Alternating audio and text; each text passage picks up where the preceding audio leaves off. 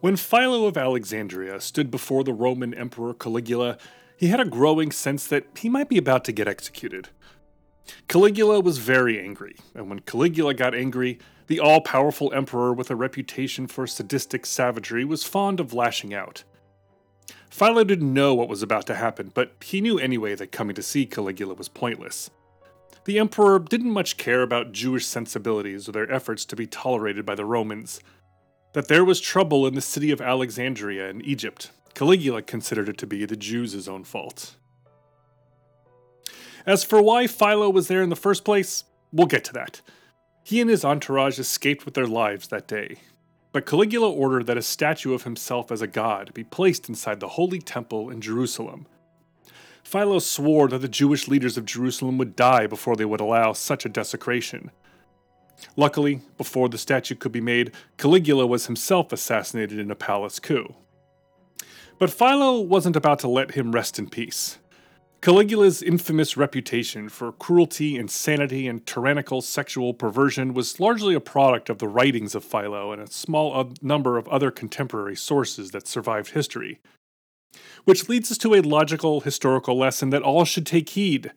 Don't be mean to the Jews. They'll write bad things about you, and their works last forever. Last episode, we talked about Hillel the Elder, the great Jewish sage in Jerusalem who focused on Jewish interpretations of Torah, despite the surrounding dominant Greek culture of the Romans. For today, our guy Philo lived in both worlds, a Jew in one of the great Greek cities of the ancient world. He wanted to unite Jewish and Greek philosophies, to join Moses with Plato, to read the Hebrew Bible through the lens of Greek thought, and to explain Judaism with Greek ideas. If you've ever read a story in the Torah for its symbolic meaning, rather than its literal one, you are an heir to Philo's way of thinking. Philo was a multicultural guy living at a moment when Greeks and Jews were often opposed to each other, sometimes violently. He thought it could unite the cultures through a reinterpretation of the Torah. He was an interesting man who lived in very interesting times, and this is, at least in its broad strokes, his story. I'm your host, Jason Harris, and welcome back to Jew Oughta Know.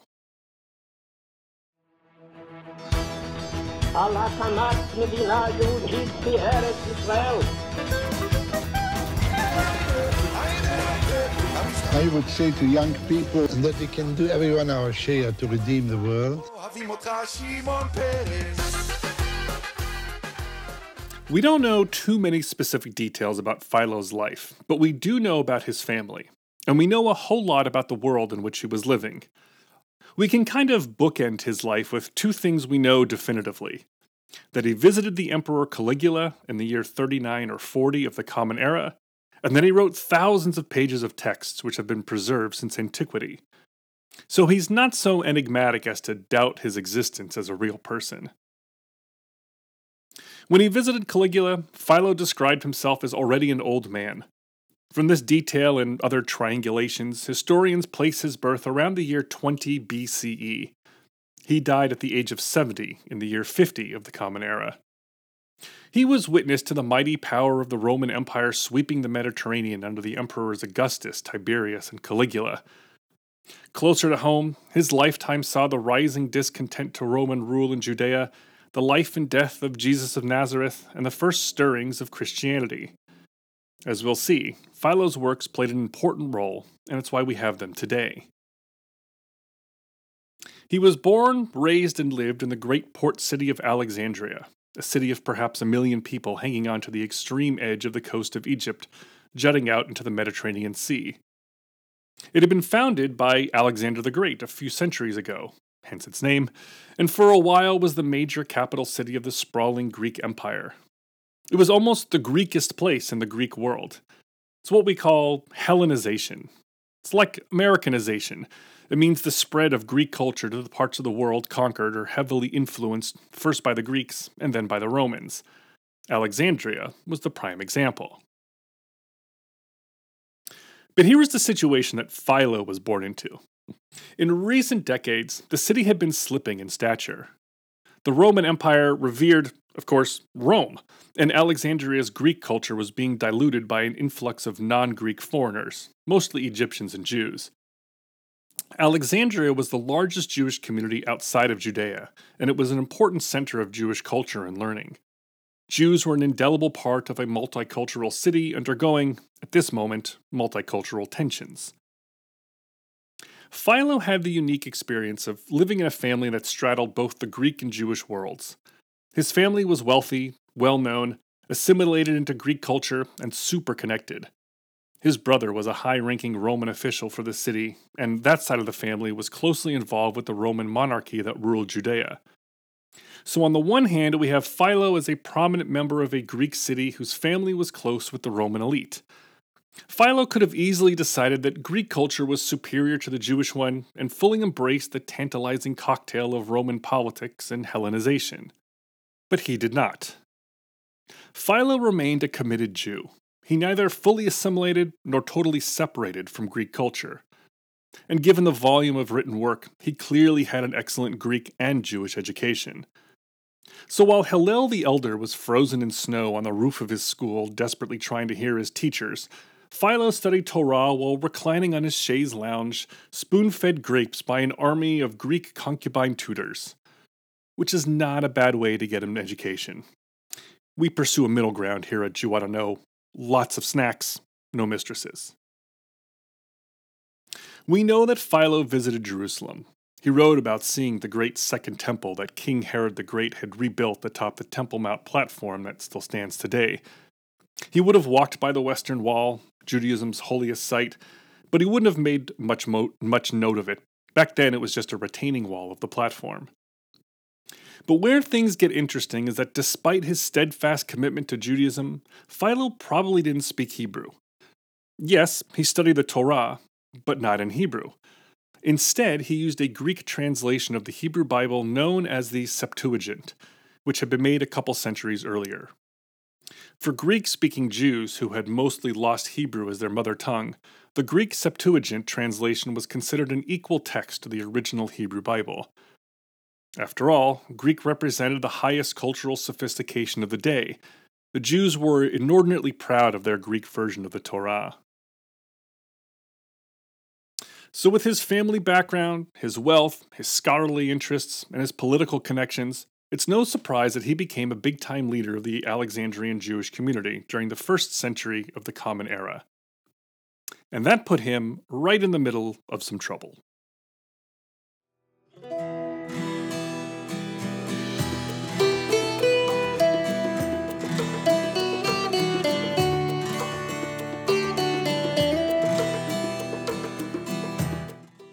Alexandria was one of the great cosmopolitan capitals of the Greek and Roman world.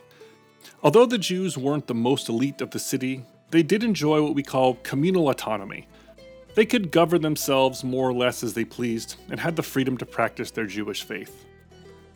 But in the first century of the Common Era, things were on the downswing, and that sparked ethnic tension. And that, no surprise, was bad for the Jews. The American scholar Adam Kirsch writes that the Jews occupied a dangerous middle position in Alexandrian society, less powerful than the Greek speaking elite that ruled the city, but legally superior to the native Egyptian speaking population. This left them exposed to the grievances and envy of both sides, and Philo gives the impression that the city was a powder keg waiting to explode. He didn't have to wait long. Philo wrote that in the year 38, a pogrom tore through Alexandria's Jewish community. The occasion was the visit to the city by the new Roman appointed king of Judea, whom the non Jews publicly mocked in order to anger the Jewish community. Philo wrote that Alexandria's Roman governor, instead of standing with his fellow Roman leader, instead took the opportunity to appeal to his base by refusing to stop the incitement. He, too, Philo noted, had a particular hatred for the Jews, and was happy to pretend to look the other way while he urged on the mob with a wink and a nod. All hell broke loose when the non Jews threatened to erect idols in the synagogue. If you know your Jewish history, you know this is the equivalent of showing up at the Republican Party convention with a Prius and a Hillary Clinton t shirt. It's the same spark that lit the fire of the revolt of the Maccabees a couple centuries earlier, the story of Hanukkah. The Jews threatened to fight back, and that was the provocation the non Jews were waiting for. They ransacked the Jewish neighborhoods, and when the governor called all Jews illegal aliens and gave his permission to anyone who wanted to exterminate them, many in the mob were happy to oblige. Philo recorded that Jews were dragged out of their homes, stoned to death, and burned alive, their businesses destroyed, their homes wrecked, and tens of thousands or more segregated to certain areas of the city. The Greek speaking elite and the Egyptian speaking lower classes may not have liked each other much, but one thing they could agree on was that it was probably the fault of the Jews. So the Jewish community organized a delegation to Rome to appeal to the Emperor Caligula. They appointed Philo as their ambassador. Philo wrote that it was his age, education, and prudent demeanor which accounted for his appointment. Since we lack a definitive date for his birth, this was a crucial detail that historians used to estimate his actual age. At first, Philo was optimistic that the Roman emperor would uphold the imperial policy of freedom of worship. He was quickly disappointed. Caligula wasn't having it. Instead, Caligula treated the Jews with disdain and doubled down on the provocations in Alexandria. The emperor decreed that a gold statue of himself be erected in the Temple of Jerusalem, the single greatest sacrilege that one could commit, and one that would likely spark a war between the Jews and the Romans. It was so egregious that the Roman governor put in charge of making it slow walk the project Luckily, Caligula was assassinated in the year 41 CE before his statue could be built. So, what's the point? What's the point of all this? This story shows how Philo was a man who, as the writer Adam Kirsch says, stands both inside and outside Judaism in a way that perfectly reflects his position as an Alexandrian Jew educated in Greek science and philosophy. Philo strongly identifies as a Jew and believes very much in the holiness of the Jewish God. But that doesn't mean he rejects the Greek culture outright. Adam Kirsch writes that Philo, a worldly and philosophical man, he knows that Jewish patriotism is not the only patriotism, that every people is equally attached to his own customs. Philo isn't looking to separate Jews from Greek society, but instead to appeal to Greek values as a tool of inclusion. And this leads him to his great literary project, uniting the Jewish holy texts with Greek philosophy.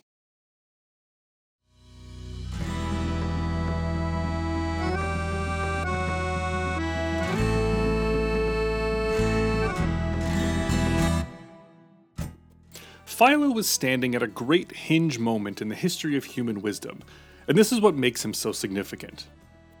The great 20th century scholar Harry Wolfson writes that we've got a sea change in literature happening here.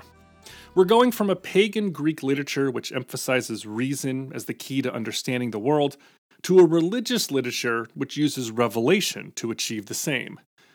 What Wolfson calls scripture, which begins, of course, with the Hebrew Bible, later moves into the Christian New Testament, and still later we get the Muslim Quran. And so we have this moment where it could be possible for someone who straddles both entry points of wisdom, the Greek of reason and the religious of revelation, to bathe simultaneously in both waters, giving us something entirely new.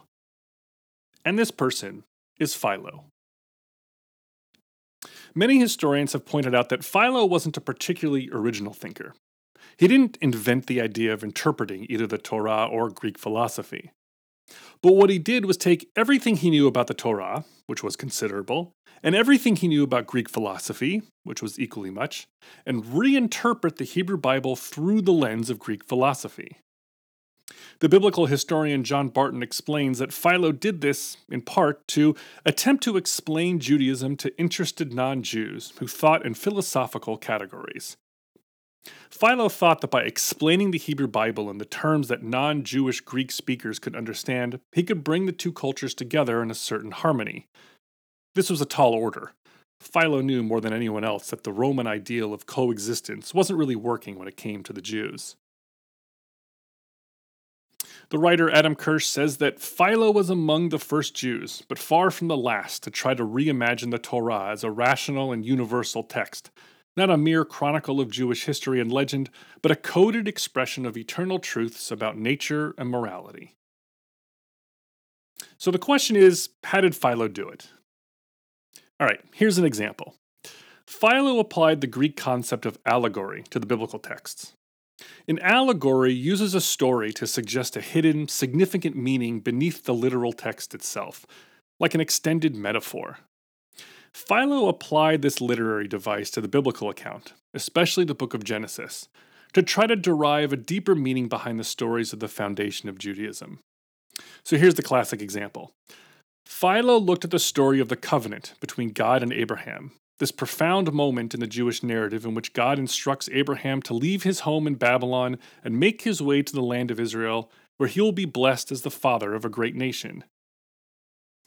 Philo pulls out this phrase from Genesis And the Lord said unto Abraham, Depart out of your land, and out of your kindred, and out of your father's house, into the land which I will show you. So, on the one hand, Philo took the story at face value. That is, he accepted this as a literal story about Abraham. But he also applied an allegorical interpretation to get at the deeper meaning. For Philo, Abraham leaving his land is a symbol of the body. His kindred is a symbol of sense perception, and his father's house is a symbol of speech. Philo writes that this is a story in which God begins carrying the carrying out of his will to cleanse the man's soul by giving it a starting point for full salvation in its removal out of three localities, namely body, sense perception, and speech. In other words, yes, this is a story about the covenant and how God promised Abraham and his descendants the territory that became the land of Israel, but it's also a story with a deeper meaning about human consciousness, about needing to remove oneself from your body, from your sense perception, from your speech, in order to fully cleanse your soul by going on this long journey away from home. John Barton, the biblical historian, writes that what matters for Philo is that these stories symbolize general truths about human nature and especially about its inner constitution. Abraham, he writes, is a symbol of the soul in its journeyings. Adam Kirsch writes similarly that the allegorical point of the story isn't the promise of a specific piece of territory, the land of Israel, but instead God is instructing Abraham to abandon his body. Kirsch writes that the change God wants from Abraham is not geographic, but moral. Philo's appeal to the journey of the soul, the use of the senses, the transcendence of earthly concerns, these are, writes Adam Kirsch, standard tropes of Stoic ethics projected onto the sacred history of the Jews. So we're taking Greek values of philosophy and applying it to the Hebrew Bible.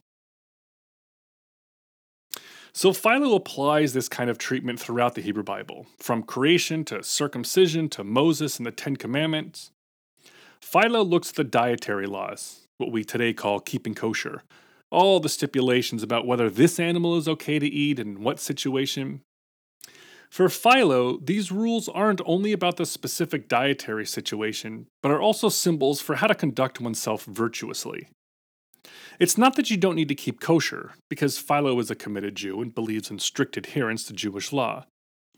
But it is that there's also this deeper layer of meaning under everything. And because these deeper layers align with the Greek philosophical approach, it means that the Jewish narrative is universal and rational. So Philo wrote extensively before his death around the year 50. But the Jews weren't much into adopting his multicultural approach to the biblical texts, and it actually wasn't them who preserved his writings all these centuries. It was instead another group of people.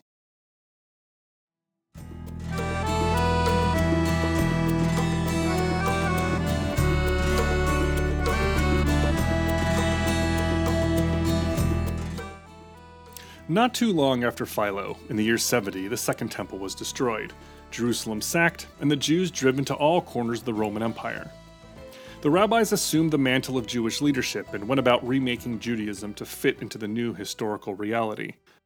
They were focused on developing and disseminating their own interpretations of Torah, what eventually became the Talmud. They weren't interested in the works of the Greek reading, Greek speaking, Greek philosophizing Jew in Alexandria. The early Jewish sages never once mentioned Philo in all of their writings. But there was a group of people for whom Philo's efforts to synthesize Jewish law with Greek philosophy proved super convenient. Philo's life overlapped that of Jesus, and for Jesus' followers, Philo's methods proved very attractive. Neither Philo nor these first Christians ever recorded that they had met one another, and it's doubtful that they did. But early Christian writers like St. Paul and the author of the Gospel of John certainly knew who Philo was. They happily took up his approach of interpreting the Jewish texts symbolically, rather than literally. The point is that early Christians took the philosophical platform that Philo provided for interpreting the Hebrew Bible and used that to develop their own theology.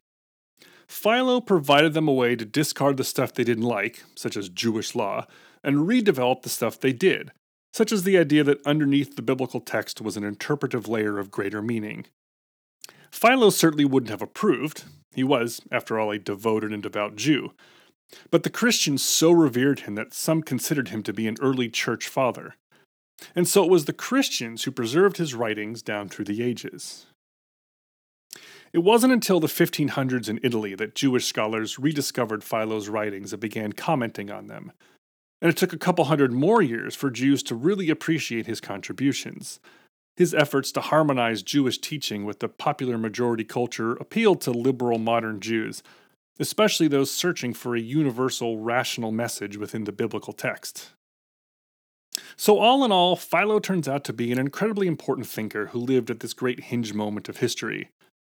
What he did was try to harmonize pagan Greek philosophy's emphasis on reason with the new scriptural emphasis on revelation as the source of human wisdom. Rather than see them in opposition to each other, Philo felt that both reason and revelation supported one another, and this underpinned the field of philosophy for the next 1500 years. As the scholar Harry Wolfson puts it, Philo kicked off a radical change in our theories of knowledge, physics, ethics, and morality, fundamentally altering how we approached and understand the nature of our worlds. The 20th century Christian theologian Raymond Serberg wrote that Philo represents a strange fusion. By nature and upbringing, he was a Jew, by residence in Alexandria, a mystic, by higher education, a Greek humanist, by contact and social position, an ally of the Roman aristocracy. Philo tried to justify the Jewish religion to Greco Roman society, and he tried to convince his own Jewish community that Greek didn't have to stand in opposition to Judaism, and that instead the two shared common values and principles. It was a model of coexistence that Jews and non Jews alike have wrestled with ever since.